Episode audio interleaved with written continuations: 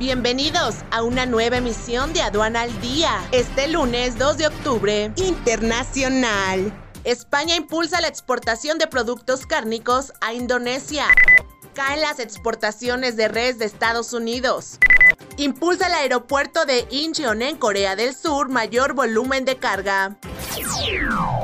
Nacional. Aporta Nuevo León el 10% de las exportaciones en el segundo trimestre del año.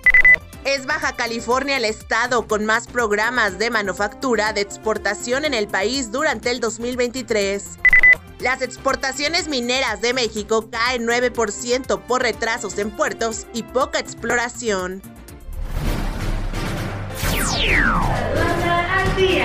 Este es un servicio noticioso de la revista Estrategia Aduanera. EA Radio, la radio aduanera.